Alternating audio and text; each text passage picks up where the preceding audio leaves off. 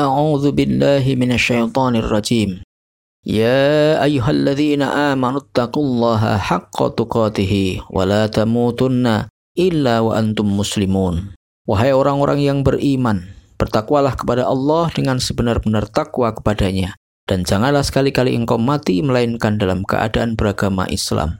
Pada ayat ini, kaum mukmin diperintahkan bukan sekedar bertakwa, namun haqqa tuqatihi atau sebenar-benar takwa kepadanya.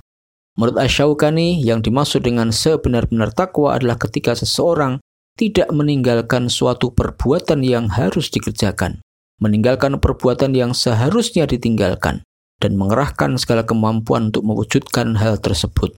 Sedangkan ungkapan janganlah sekali-kali engkau mati, melainkan dalam keadaan beragama Islam, adalah perintah agar kaum mukmin memeluk agama Islam berpegang teguh dengannya dan menjaganya hingga datang ajal.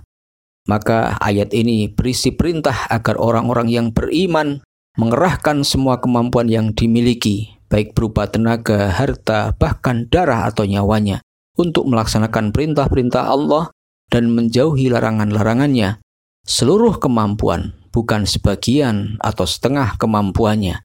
Ayat ini juga menegaskan bahwa seorang mukmin harus menjaga akidahnya hingga maut menjemput Jangan sampai ia mati dalam keadaan ingkar kepada Allah. Perintah ini harus dicamkan, mengingat akhir hidup seorang menjadi penentu nasibnya di akhirat. Apabila kesadaran tersebut dimiliki seorang mukmin, ia tidak akan berani melepaskan Islam dari dirinya walau hanya sedetik.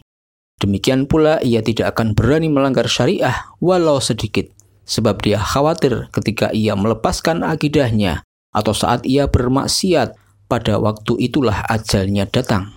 Sebaliknya, kesadaran itu akan mendorongnya untuk berpegang teguh pada Islam dan bersemangat mengerjakan amal soleh. Semoga kita semua mempunyai kesadaran semacam itu.